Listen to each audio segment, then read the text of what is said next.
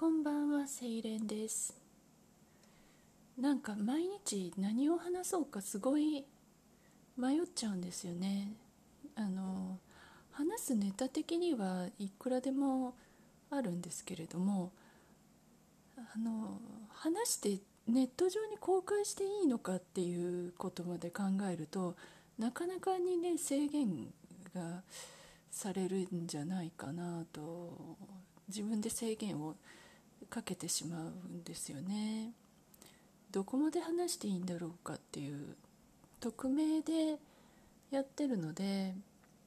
別に匿名でやってるし、このポッドキャストの場合は広告収入があるわけでもないので、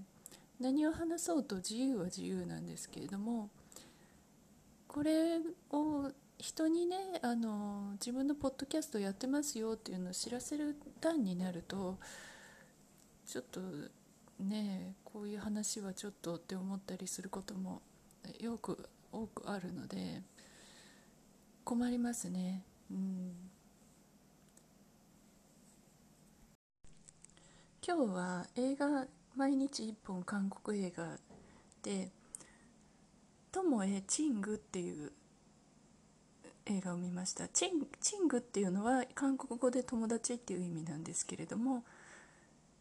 親しいに旧友、古い、旧、新旧の旧ね、古い、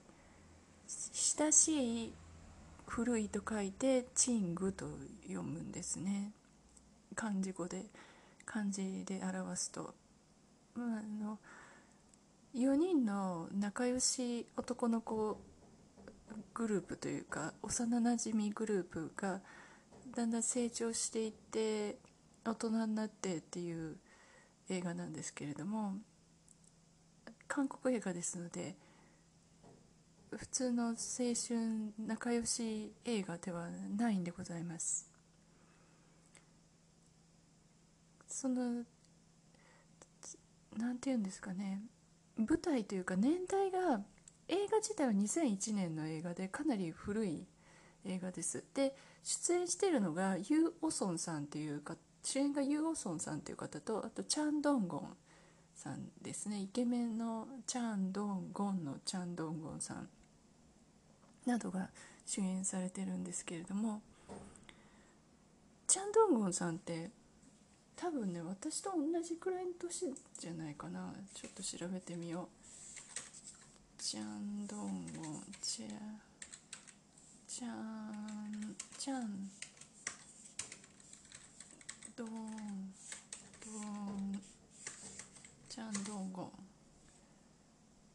ドンゴンは、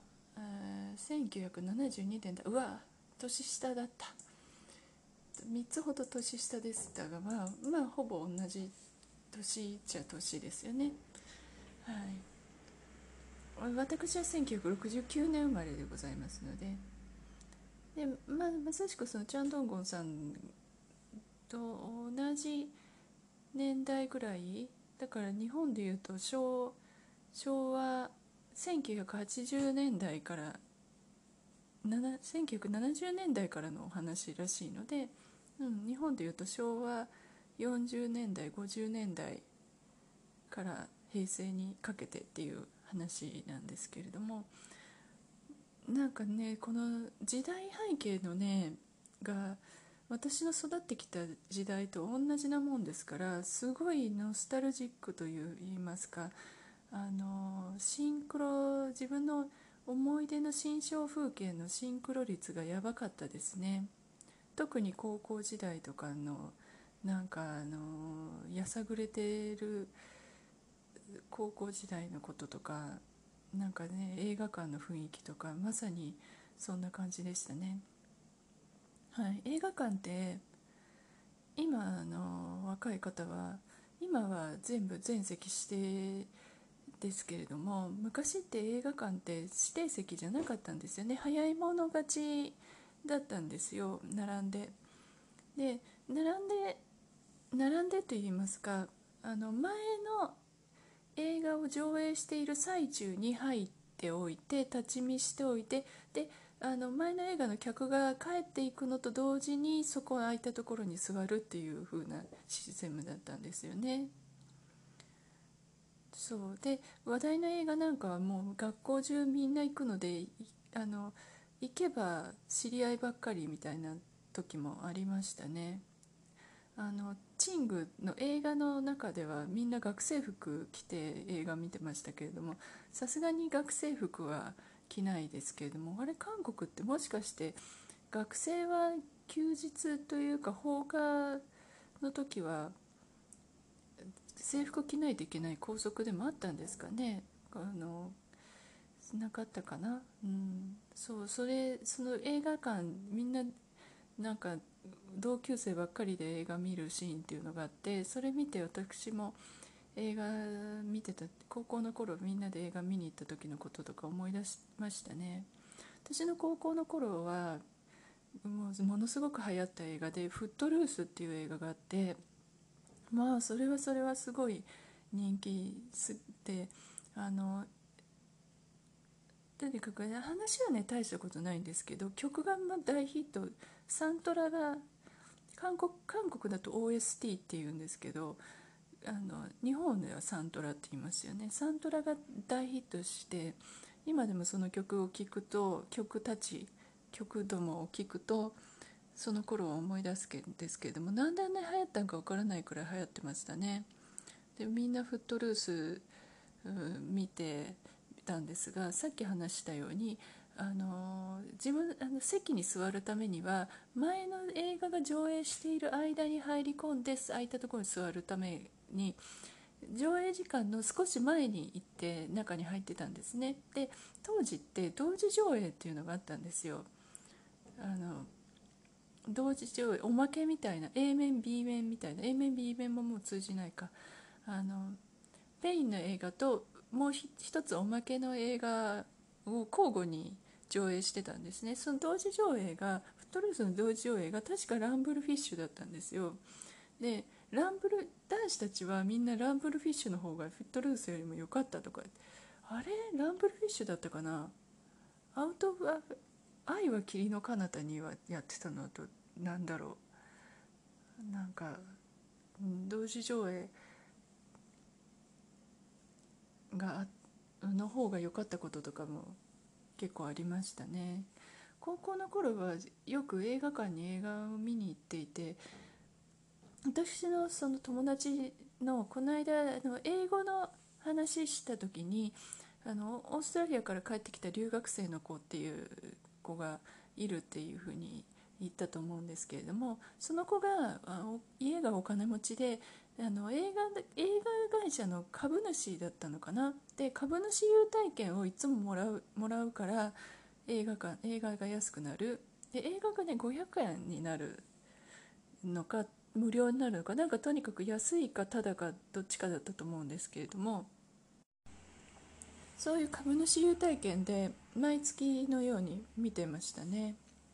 見に行かないと余っちゃうからもったいないからということでみんなで見に行きましたね。あとロッキー4とかも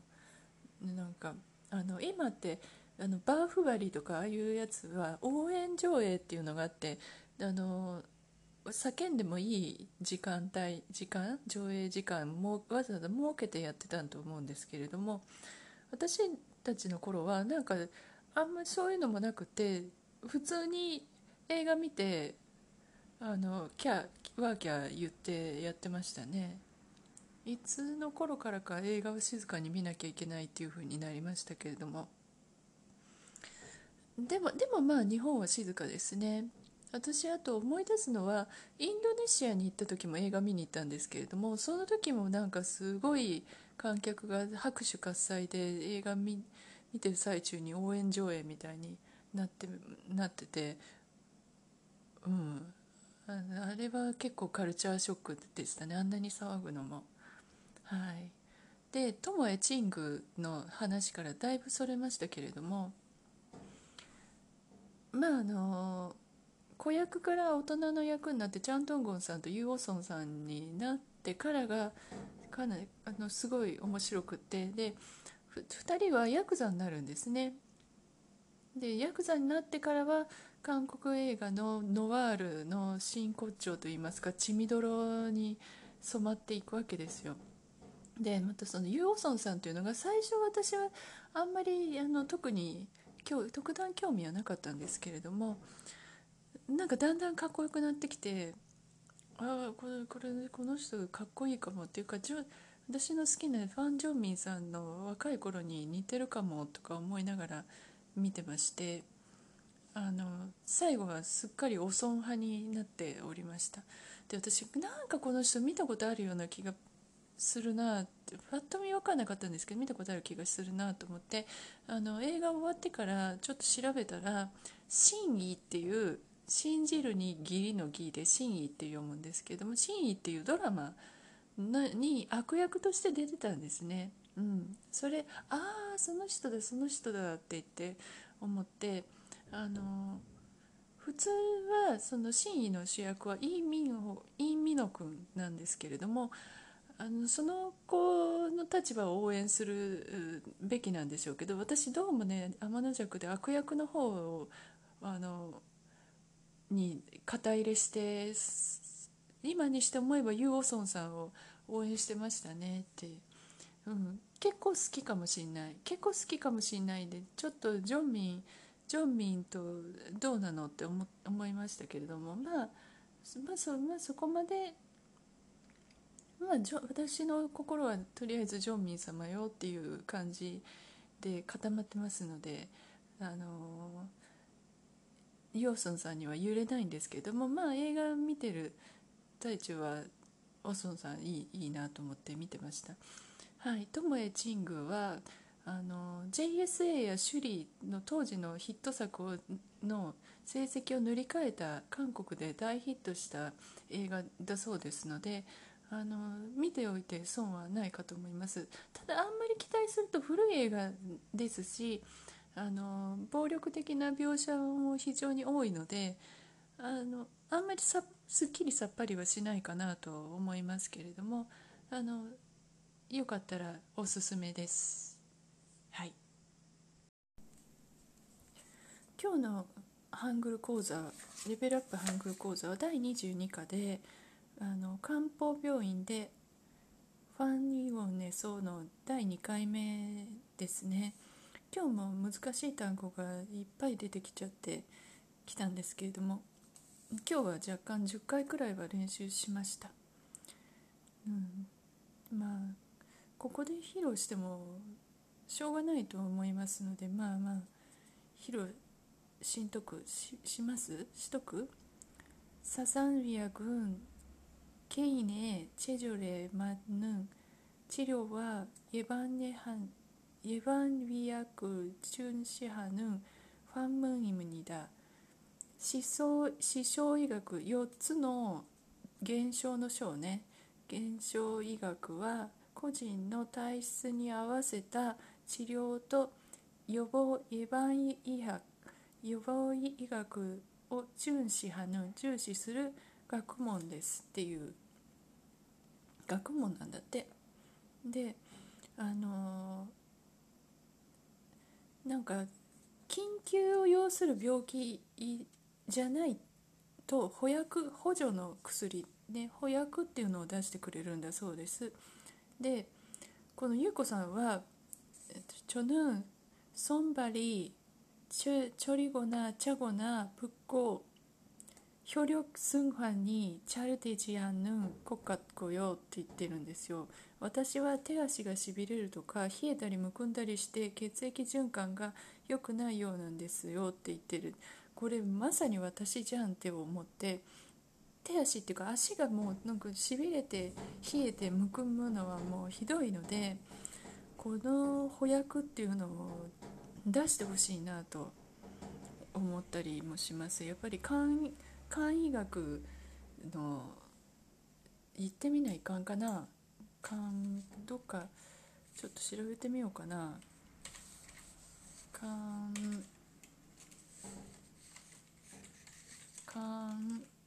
漢で検索しようとすると漢ダニエル君が出てくるんだけど、なんか熱愛らしいね。うん、漢医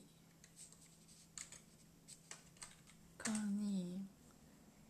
ソウルのハニワンいくらぐらいなんだろうな。ミョンドンにあるんだ。冷え性診察料3万ウォンからだって。3000円。でプレミアムコース、漢方エステ、美容ケア。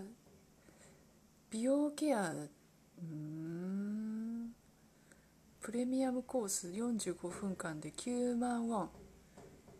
なんか針とか、まあ1万円くらい、まあ、そんなにあれだよね、高くないかな。そうか、簡易医学の会員に行く際は、このチョヌンソンパリチャリゴナチャゴナプッコ協力スンファニーチャルティジアンヌン骨格用っていうのを言った方が、覚えた方がいいですね。今まだ発音すらおぼつかない状態なんですけれども、でもね、この血液循環っていうのはね、やっぱり運動するのが一番だと思いますね。でも昨日もボクシングジムに行こうかどうしようかっていう話をしましたけど、試合をしないのに頑張れるかなっていうのがありますね。試合をしない場合、何を目標にして頑張るか、健康になるとか、血液循環を良くするっていう目標って弱いじゃないですか。何を目標に生きていくかっていうのがまたここでも問題になってくるんですけど、どうしたらいいかな。そう、今ハングルを読みながらついにっていうか、老眼鏡をねしないとね、日本語の漢字はねわりかし見える、分かるって見えるんですけど、ハングルのなんか縦棒とか下の棒とかがちょろって出てるのがもう見えなくって、もう眼鏡しないとダメですね。はい、漢医学って占いみたいでもあり、エステみたいでもありねえ、でも怪しいのじゃなくって、ちゃんと大学院っていうか医学部を出た先生とかがやってくれるらしいので、確実なものですね。顔の針とかやってほしいな。また今度韓国に行ったらやってみよう。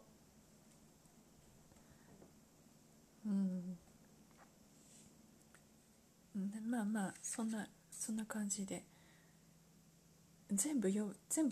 まなくてもいいでしょう。読むのに2分ぐらいかかるからね。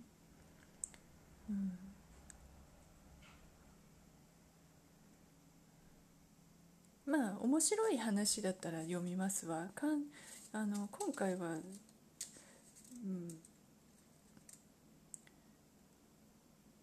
漢方薬の一つですが、病気を治す薬ではなく体力を向上させるための薬です。韓国人は病気にかかった時だけに薬を飲むのではなく、普段の健康のために補薬を飲む人も多いんですよ。なんか解説の先生が、イ・ホンボク先生が受験勉強の時に飲んだりとかするって言って、それって大丈夫な薬なのかしらって思っちゃうんですけれども、私は昔受験勉強の時、勉強する時はお酒を一杯引っ掛けるとはかどっていましたね。今もそうか、ちょっと酔っ払いながら何か仕事しないと、シラフで真面目に考えると何にも一歩も進まないからね、飲んだ方がいい良かったりするんですけど、医者にはそれは良くないって言われて、なんか薬をまた出されたりしちゃうんですけれども、どうなんですかね。そう、この間あれ言ったっけ、昨日声優で300円くらいのワインを買ってきたんですけど、300円よ、500ミリリットルかなんかしっかりワインの量入ってて300円のワインを買ってきたんですけれども、それをねブログに書こうと思ったんですよ、その感想を。でも私ブログにアドセンスっていう Google の広告を貼ってるんですけど、アドセンスがアルコールとかそういうのをなんか販売するサイトや飲むことを奨励する記事っていうのを禁止してるんですね。そしたらそういうことってやっぱりギリギリなんかお酒を普通に飲む分にはいいと言われているんですけれども、なんかそういうギリギリセーフなことやって、またなんか広告が止められてますみたいなのが来たりとか、一発アカウント停止になったら嫌じゃないですか。なんかそういう広告に怯えて好きなことも言えないっていうのに、最近だんだん嫌気がさしてきちゃって、ブログが1ページも1文字も書けなくなってしまったんですよ。ブログを教えている人間であるにもかかわらず、なんか本当に悩ましい、悩ましい毎日ですわ。8月中にとにかくなんとか現状を打破したいなと思ってるんですけれども、そんな感じで今日も韓国語勉強は一応やりましたっていうお話でした。化粧品の断捨離が進まないんですよ。箱を分けたはいいんですけど、箱を箱のまんま部屋に置いてます。なんかかえって散らかった感じ。メルカリで売ろうにも使い古しなんで、クレームとかがめんどくさいなと思うとなかなか着手できません。もう詰め合わせパックでなんか 2,3 千円で売っちゃえばいいのかなと思ったりもするんですけれども、ちょっとね見苦しい状態です。化粧を本当にしないしね、1週間に1回するかしないかになっちゃったんで、毎日YouTube やって化粧してた頃は良かったんですけれども、あれでだいぶ肌も傷んだかなと思いますし、やっぱり肌はあんまりいじんないよ方がいじんないに越したことがないですね。それもちょっと悩みの種です。そんな感じで今日も取り留めもなくだらだらと喋ってきましたけれども、本日も最後まで聞いていただきありがとうございました。またね、なんかインド行った話とかね、勉強語学の話とかねしたいんですけどね、インド行った話とかね、薬物の話とかひき逃げの話とかね、もうタイトルだけでやばい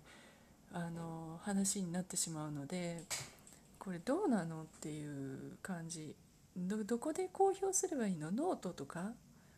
まあねえ、悩ましいです。はい、悩んでます。という感じで、ありがとうございました。またよかったら聞いてくださいね。ではでは。